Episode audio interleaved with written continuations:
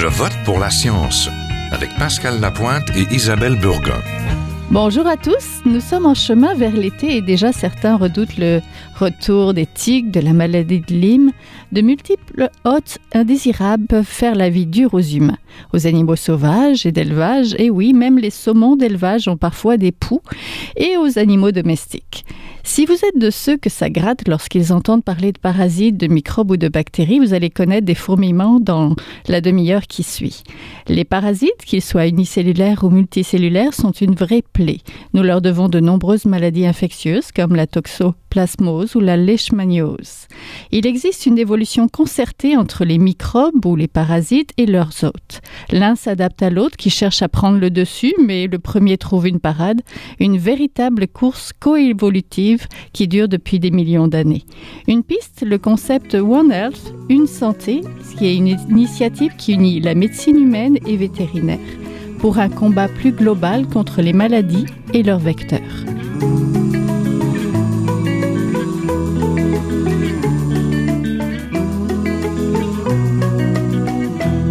Nous retrouvons maintenant Albert Descoteaux, professeur et co-directeur du Centre de recherche sur les interactions hautes parasites de l'Institut national de la recherche scientifique au Centre Armand Frappier. Bonjour. Bonjour. Vous vous intéressez aux parasites, lesquels vous passionnent et pourquoi? En fait, je pourrais dire que tous les parasites euh, me passionnent parce que ce sont des, organismes qui ont un impact important sur euh, la, santé humaine, la santé vétérinaire, sur l'écologie. Donc, euh, globalement, ce sont des, organismes que l'on doit mieux comprendre si on veut améliorer les, conditions de vie de l'humanité. Oui, les parasites et les hôtes partagent une relation très étroite. Le centre auquel vous appartenez s'intéresse à cette relation. Donnez-nous quelques exemples de recherche. je pourrais peut-être commencer par dire que le Centre euh, de recherche sur les interactions de parasites, c'est d'abord un regroupement d'une trentaine de chercheurs euh, qui sont affiliés à cinq universités québécoises. Et ce sont des chercheurs qui ont des intérêts de près ou de loin à divers aspects de la parasitologie. Donc, euh, il y a un grand nombre de modèles qui sont étudiés. Euh, autant des parasites euh, unicellulaires que multicellulaires et aussi des arthropodes, par exemple les poux ou ectoparasites qu'on retrouve par exemple comme les copépodes sur les, branchies de, poissons. Mm-hmm. Donc, euh, effectivement, donc il y a vraiment un grand nombre de, de systèmes qui sont étudiés à l'intérieur de notre centre de recherche. Oui, c'est très large. Est-ce que ça regroupe, est-ce que le concept de One Health une santé entre la médecine parasite, euh, la médecine vétérinaire et la médecine humaine? Oui, et ça c'est très important de pouvoir euh, justement étudier euh, les parasites dans le contexte global où souvent ils, ont, ils sont des, des micro-organismes ou des organismes qui vont infecter des animaux, qui sont transmis par des, des insectes et qui affectent la santé des humains. Donc, globalement, il faut, prendre, il faut, étudier ces, ces organismes-là dans un contexte global, qu'on appelle justement, comme vous l'avez si bien mentionné, le, euh, le concept de One Health. Oui, connaître les uns, c'est un peu connaître les autres, n'est-ce pas? Un parasite peut aider à mieux comprendre aussi le système immunitaire humain et même offrir des modèles dans les modes de transmission de maladies. Expliquez-nous un petit peu tout ça. Oui, alors, euh, bon, comme vous le dites, euh, on donne un exemple. Euh, le système immunitaire, évidemment, c'est au cours de, l'évolution, s'est adapté au contact avec les différents micro-organismes, s'est adapté à évoluer pour être capable de mieux détecter les, infections et de répondre à ces infections-là. Euh, les parasites, ce sont des, des organismes qui sont probablement aussi anciens, plus anciens que les humains, on a coévolué avec euh, ces, ces organismes-là et souvent, ils ont soit façonné notre système immunitaire, mais aussi plus de façon plus importante, les parasites sont, de, on, souvent on parle d'eux comme étant des maîtres euh, immunologistes mm-hmm. parce qu'ils ont développé toutes sortes de stratégies pour aller atténuer la réponse immunitaire, pour aller l'éviter ou pour donner un signal comme par exemple ils sont pas là ou ils sont ailleurs dans le corps. Alors, ce sont des l'étude des mécanismes par lesquels ils peuvent éviter la réponse immunitaire ou la, modifier euh, nous permet de mieux comprendre comment le système immunitaire fonctionne. Oui. Quel, quel parasite fait ça? Se cache ou euh, envoie des faux signaux? on peut parler, par exemple, euh, du parasite de, de, la malaria, le plasmodium, mhm. qui, durant une période de, de, de son cycle de vie, est dormant à l'intérieur des cellules du foie.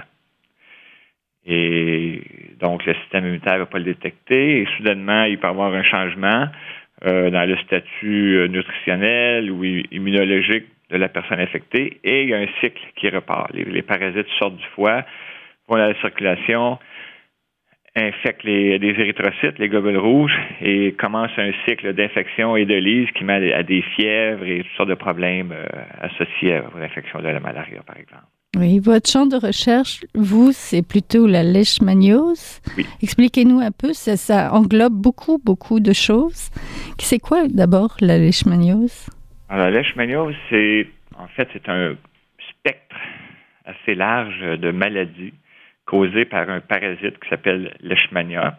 Mm-hmm. Et euh, évidemment, dépendamment de l'espèce du parasite, parce qu'il y a plusieurs euh, espèces, quelques dizaines d'espèces de Leishmania, on aura toutes sortes de symptômes. Ça peut être des lésions cutanées qui vont guérir par elles-mêmes ou qui vont continuer à empirer. Ça peut être des lésions mucocutanées ou des années après l'infection initiale. Euh, le parasite va induire une réponse auto-immune au niveau des muqueuses de la bouche, de la gorge et du nez et causant leur destruction. Évidemment, ce sont donc à ce moment-là une infection qui est défigurante et très débilitante pour les gens qui sont affectés. Et euh, il y a la forme viscérale où le parasite se réplique euh, dans le foie, la rate et la moelle osseuse et qui donne des symptômes similaires au VIH, donc au sida. Immunosuppression et mhm. ensuite euh, mort de la personne infectée suite à des infections secondaires. Les, je suppose que ça se retrouve euh, plutôt euh, ailleurs qu'au Canada. Les vecteurs de, de leishmaniose, c'est quoi? C'est des petites mouches? oui, exactement. Le leishmania est transmis par euh, ce qu'on appelle la mouche des sables ou sunfly. Donc, un vecteur qu'on ne retrouve pas ici en au, Québec, au Canada, mais qu'on retrouve dans le sud des États-Unis maintenant, qui, en fait, est très présent en Afrique, mm-hmm. oui tout autour du bassin méditerranéen et en Amérique du Sud. Ici, on n'a pas de cas de transmission euh, autochtone. Par contre, la plupart des gens qui sont infectés ici, ce sont soit des voyageurs qui vont euh, ou dans le sud, qui vont faire des safaris photos au Costa Rica, qui vont, euh, par exemple, dans le Maghreb, se promener. ce sont des militaires. Par exemple, en Afghanistan, c'est un des types de maladies, parasitaires qui est endémique. Mm-hmm. Euh, les militaires reviennent, sont infectés. Et il y a eu beaucoup de, cas de militaires où on, ne savait pas qu'est-ce qu'ils avaient. Ils souffraient de maladies euh, pour lesquelles les médecins les médecins ne sont pas formés nécessairement à détecter de, dans une première visite. Et il y a aussi les, euh, les migrants. Alors, c'est, par exemple, par exemple, présentement, en Syrie, avec toutes les années de conflit, il y a une très grande augmentation du, cas du nombre de cas de leishmaniose, parce qu'on détruit tout ce qui est d'infrastructure, et puis ça, fait, ça crée des conditions qui favorisent la réplication du moustique et les, la transmission du parasite. Alors, lorsqu'on accueille des migrants, euh, il y a un certain nombre qui sont infectés et il n'y a pas nécessairement de dépistage, ce qui fait que ça peut prendre du temps avec qu'on comprenne qu'est-ce qui se passe, pourquoi ces personnes-là sont malades et de quoi ils souffrent. Mhm. Et je suppose, on avait tous poussé un, soupir de soulagement quand vous aviez dit que c'était pas ici, mais finalement, on peut retrouver beaucoup de cas ici. Est-ce que les changements climatiques peuvent changer aussi? Oui, éventuellement, c'est clair. Euh, on parle de la cheminose cutanée dans le sud des États-Unis, c'est maintenant une, une réalité. Euh, il y a des transmissions locales qui se font. Donc, euh, éventuellement, le, c'est toujours la même chose. Il pourrait avoir une transmission, dans ce cas de, le cas de maladie, par exemple, la transmission vectorielle, il faut avoir les vecteurs. Mm-hmm. Et le jour où les vecteurs se rendent ici, eh bien, on peut avoir des cas de transmission euh, locale. On le voit déjà avec certains virus. Les virus, on a ici, par exemple, le virus du Nil occidental, euh, qui n'était pas connu il y a une vingtaine d'années. Le problème n'est pas nécessairement ici, dans ce cas-ci, le, fait qu'il n'y avait pas de vecteur avant, mais le pathogène n'était pas là. Mm-hmm. Maintenant, le pathogène est introduit et il y a un vecteur qui le transmet parfaitement. Donc, maintenant, on est pris avec ça. Alors, éventuellement, ces maladies à transmission vectorielle, maladies parasitaires, il suffit d'avoir les vecteurs et des autres infectés pour que le, cycle euh, prenne place ici. Où en sommes-nous en matière de vaccins?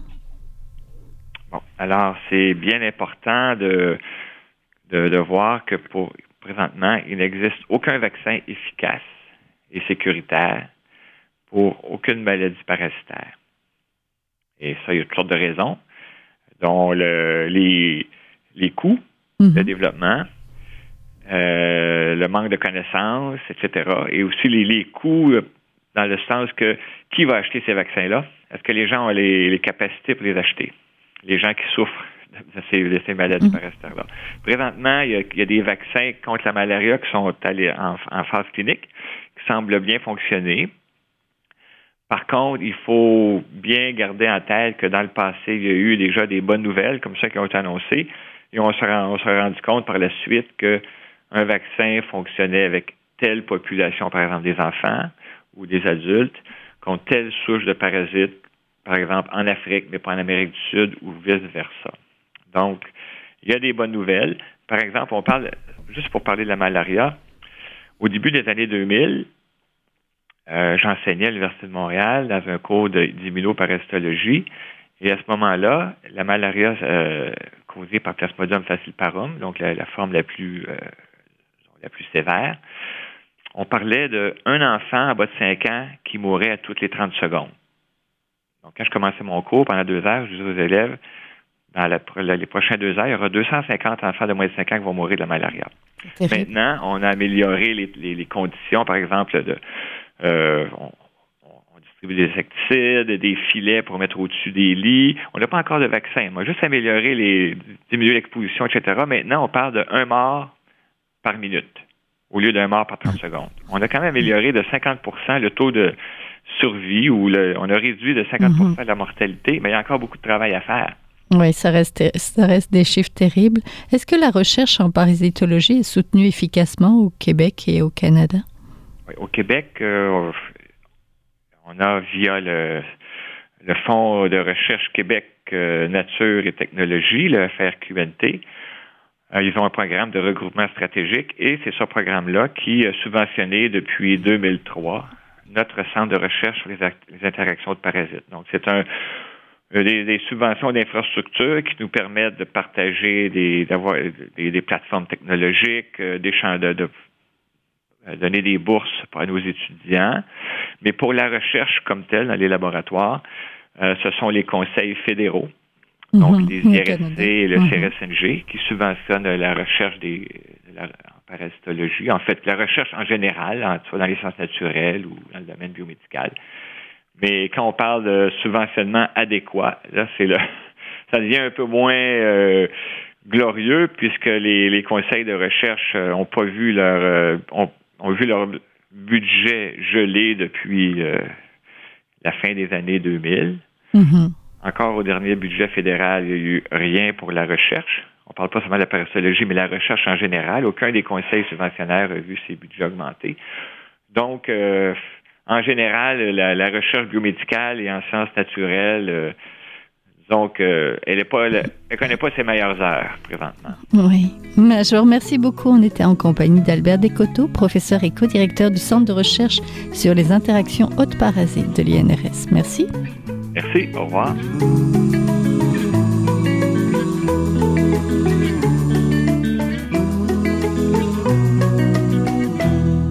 Nous sommes en compagnie du biologiste Samuel Alison, qui est chargé de recherche au CNRS en France, au laboratoire MIVEGEC de Montpellier. Il va nous expliquer ce que c'est en France, donc. Il est aussi l'auteur du récent ouvrage C'est grave, Dr Darwin, L'évolution, les microbes et nous, paru aux éditions Le Seuil. Bonjour. Bonjour. C'est quoi le laboratoire MIVEGEC à Montpellier? Alors, euh, l'acronyme est un petit peu euh, horrible, mais ça signifie maladie infectieuse et vecteurs, écologie, génétique, évolution, contrôle. mais en, clair, c'est en fait c'est un laboratoire où on utilise les, les sciences de l'écologie et de l'évolution pour travailler sur les maladies infectieuses. Entendu. Parler d'évolution, c'est souvent parler de l'homme, moins de l'évolution des parasites. Expliquez-nous pourquoi c'est important de s'intéresser aux générations, aux changements qui se produisent dans la vie des microbes. Alors, de par beaucoup d'aspects, en fait, ça fait plus de sens de parler d'évolution des microbes. Enfin, c'est plus, c'est plus important parce que euh, les générations des microbes sont beaucoup plus rapides que les nôtres. Euh, une génération humaine, c'est 20 30 ans. Pour un microbe, euh, on, compte en, jours, voire parfois en heures. Et donc, c'est de l'évolution qui se passe extrêmement rapidement. Et une des choses que, que j'essaye de mettre en avant dans, dans le livre, c'est que beaucoup de problèmes en santé publique, on va probablement en parler, mais la résistance aux antibiotiques euh, en est un grand exemple. Euh, finalement, peuvent être euh, attaqués avec, des, avec des, des approches plutôt développées en écologie, en évolution les générations des microbes, c'est plus quelques heures, quelques jours, et alors que la nôtre, la nôtre durera peut-être un peu plus longtemps. Comment on fait le parallèle entre justement l'évolution de l'homme et l'évolution du, microbe ou des, des, bactéries et des virus ben, le, le parallèle, en fait, on peut parler de, de coévolution même, parce que euh, c'est vrai que, que l'homme évolue. Mais euh, finalement, d'une certaine manière, ce qui évolue aussi, ce qui coévolue entre les, les microbes et, et nous, c'est plus euh, nos politiques de santé, nos politiques de santé publique. On sait par exemple que la quantité d'antibiotiques qui est prescrite dans un pays va directement déterminer la fraction des souches euh, de bactéries qui seront résistantes. Donc euh, certes, l'évolution biologique de l'homme est lente, mais comme les politiques de santé, elles peuvent changer rapidement, on a vraiment une coévolution. Et, et finalement, c'est ça, les, les, politiques de santé, les interventions qu'on met en place vont façonner les microbes. Et donc euh, un, des, un des messages que, que je fais passer dans le livre, c'est que euh, ce qui est important, c'est d'avoir un temps d'avance, c'est-à-dire qu'on sait que on sait finalement que pour empêcher la résistance à, à un traitement, un antibiotique, euh, le seul moyen, c'est de ne pas l'utiliser à partir du moment où on utilise un antibiotique, il y aura des résistances. Donc, euh, évidemment, il ne s'agit pas de ne pas les utiliser du tout, mais euh, ce qu'il faut, c'est euh, faire en sorte que cette utilisation soit la, plus rationnelle, la plus efficace possible pour éviter de perdre des médicaments. Vous travaillez en écologie évolutive C'est quoi exactement l'écologie évolutive? Alors l'écologie évolutive, c'est vrai que ça, ça, devient assez technique comme terme. Donc l'écologie, c'est la science qui étudie les, les, écosystèmes, les interactions entre les individus. Donc c'est vraiment une, une, science qui se place au niveau des populations, qui, qui est extrêmement dynamique. Et l'évolution, finalement, c'est juste comment est-ce que ces, ces, populations changent dans le temps. Donc les, les deux sont assez indissociables parce que l'écologie est finalement ce qui, ce qui est à la base de, de l'évolution. Votre travail consiste à modéliser des maladies infectieuses. Comment on fait ça modéliser des Alors maladies moi, c'est vrai que bon, je suis biologiste de formation, mais mes travaux consistent à appliquer des modèles mathématiques parce que euh, il y a énormément d'exceptions en biologie, mais certains processus sont euh, extrêmement reproductibles. Par exemple, euh, en particulier en épidémiologie, si, vous avez une école dans laquelle aucun enfant n'est vacciné et que vous avez un enfant qui, attrape la rougeole, eh ben on peut tout à fait prédire jour par jour quel va être le, nombre de nouveaux cas de rougeole. Donc, euh, donc il y a des processus comme ça qui sont euh, qui sont très reproductibles. Une bactérie qui se divise dans, dans une dans une fiole, euh, pareil, vous pouvez tout à fait prédire comment la, la population va croître. Et donc moi, mon travail, c'est de partir de ces phénomènes qui sont reproductibles, qu'on sait capturer avec des, équations, et de les utiliser pour faire des, prédictions. Par exemple, ben, si on si on, implémente un, un traitement, mettons, qui va qui va ce qu'on appelle qui bloque la virulence, donc qui va faire que, les infections ne, sont plus virulentes. À quoi est-ce qu'on peut s'attendre en termes de, des réponses évolutives de, de la population bactérienne? Donc vos recherches portent en particulier sur les parasites humains. Donc on pense aux papillots mavirus, euh, on pense au virus de l'hépatite, au plasmodium qui engendre le paludisme. En avez-vous un de préféré sur le plan de l'évolution, évidemment? Alors, juste pour préciser pour, pour les auditeurs, parce que c'est vrai que souvent parasite, euh, dans le sens médical, est associé à ce qu'on appelle les macro-parasites, euh, les vers, ou alors les, justement les, les, protozoaires du type plasmodium qui causent le paludisme. en écologie, en évolution, pour nous, le, mot parasite, c'est plus un, état d'esprit. Le parasite, c'est un être vivant qui, vit aux dépens des autres. Donc on peut avoir euh, toutes sortes de parasites. D'ailleurs, même à l'origine, le mot parasite euh, désigne les, assistants, euh, les assistants des prêtres qui, pouvaient consommer les, les, victuailles qui avaient été offertes aux dieux. Voilà. Donc c'est l'origine étymologique est assez intéressante du parasite. ce serait difficile de dire que, que j'ai des que j'ai des préférences. Après, pour un biologiste de l'évolution, c'est vrai que certains parasites sont, sont plus intéressants que d'autres parce qu'ils évoluent très rapidement. Donc, par exemple, vous avez cité le, le, papillomavirus. Euh, ce virus évolue relativement lentement. Bon, ça reste plus rapide que l'homme, mais par rapport au VIH, au virus de l'immunodéficience humaine, qui lui évolue extrêmement rapidement. Donc, c'est vrai que les, virus, en particulier les virus ARN, pour un biologiste de l'évolution, sont, sont un sujet assez intéressant. On pense souvent que les maladies les plus virulentes sont celles dont on entend le plus parler dans les médias, la stratégie, la fameuse stratégie du choc. Pour vous, laquelle remporte la palme de la virulence? Ben, tout, tout, dépend des, sociétés. Euh, euh, dans, dans, des pays riches, par exemple, euh, le, le, paludisme est quelque chose d'assez d'assez inconnu. Mhm.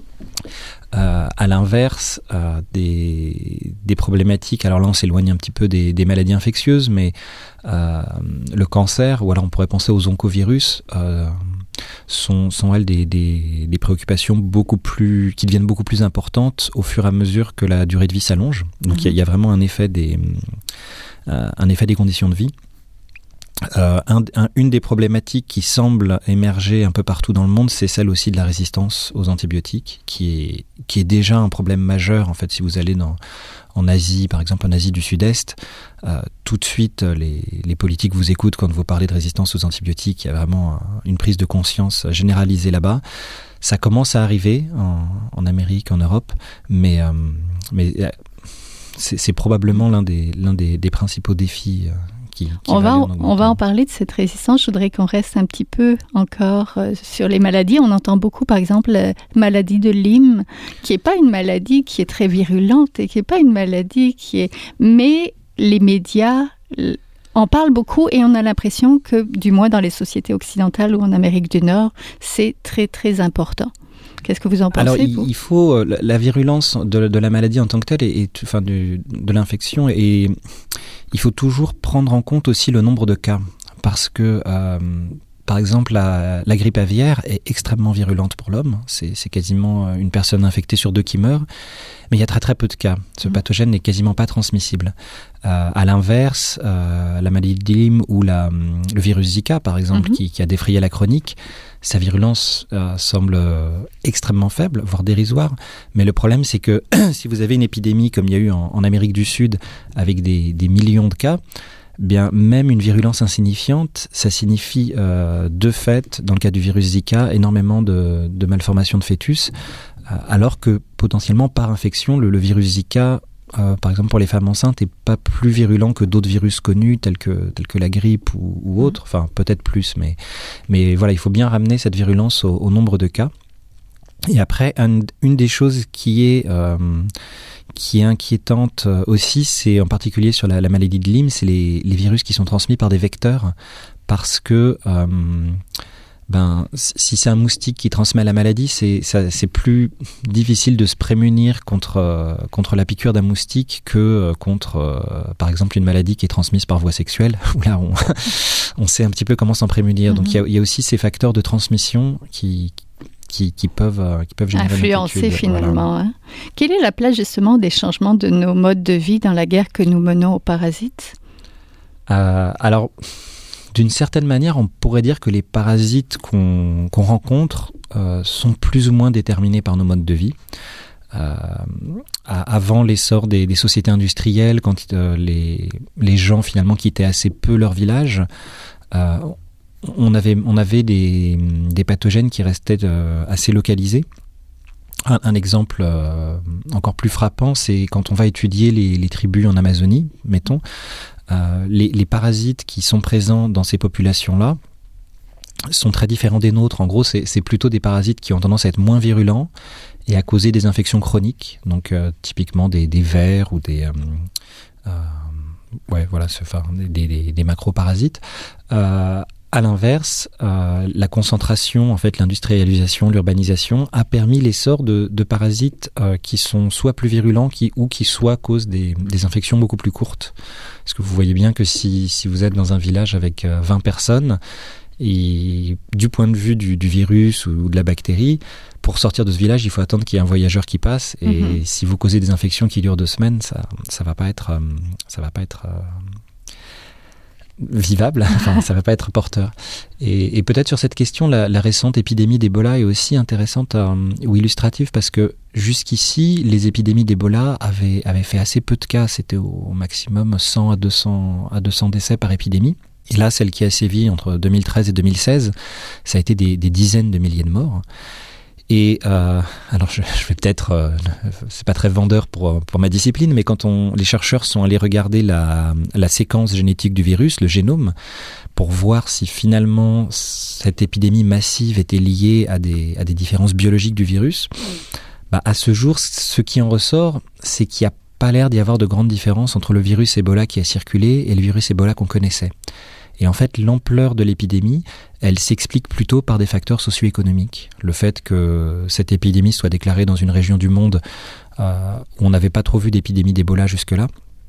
Et euh, aussi le fait que c'était des régions ravagées par la guerre civile, avec une, une méfiance, je dirais peut-être naturelle vis-à-vis des autorités, euh, ce qui fait que les cas n'ont pas été bien déclarés, que les gens ont préféré ne pas suivre les certaines recommandations des, politiques nationales, ce qui a fait euh, l'ampleur de l'ampleur de l'épidémie. Donc il y a un lien direct finalement entre le, les modes de vie et, les politiques de santé, là encore, et, mhm. les pathogènes. Bah, je vous remercie beaucoup. On était en compagnie du biologiste donc Samuel Alison, donc chargé de recherche au CNRS au laboratoire MIVEGEC de Montpellier en France. Merci. Merci beaucoup. C'est tout pour cette semaine. Je vote pour la science est une production de l'agence Science Presse avec Radio VM, au micro Isabelle Burguin, à la régie Daniel Fortin. Vous pouvez réécouter cette émission à l'antenne de Radio VM ou encore en podcast sur le site de l'agence Science Presse et nous suivre bien sûr toujours sur vos réseaux sociaux préférés. À la semaine prochaine. Est un chercheur typique de ceux pour qui les progrès de la bioinformatique ont préséance sur le sens biologique pour qui la grosse science constitue la seule logique. On y parle de génome, de transcriptome et de spliceosome, de traductome, de protéome.